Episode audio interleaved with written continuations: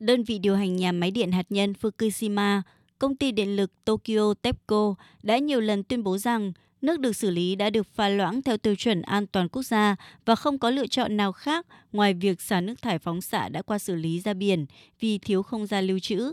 Nước thải vốn được chứa trong hàng nghìn bể chứa, nhưng các bể chứa này đã đạt đến công suất tối đa. Iao Usui, một cư dân ở thành phố Iwaki, lo ngại. Một mặt, việc xả nước thải đã qua xử lý là không thể tránh khỏi, nhưng đó là vấn đề sống còn đối với những người tham gia vào ngành đánh bắt cá.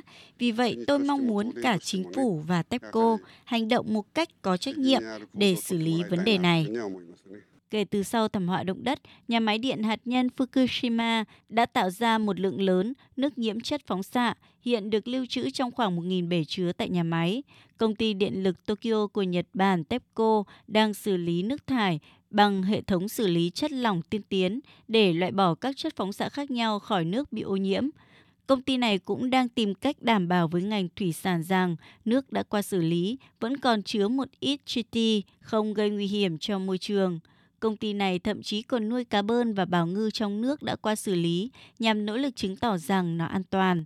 Tuy nhiên, không ít ngư dân ở Fukushima vẫn lo lắng cho sự an toàn của nguồn nước và liệu ngành ngư nghiệp có bị tổn hại về mặt uy tín hay không. Yukio Onozaki, một người bán cá, cho biết. Thực sự rất khó khăn và có chút chạnh lòng khi một khách hàng hỏi, cá này có an toàn để ăn không? Tôi thực sự đau lòng khi bị hỏi câu hỏi đó.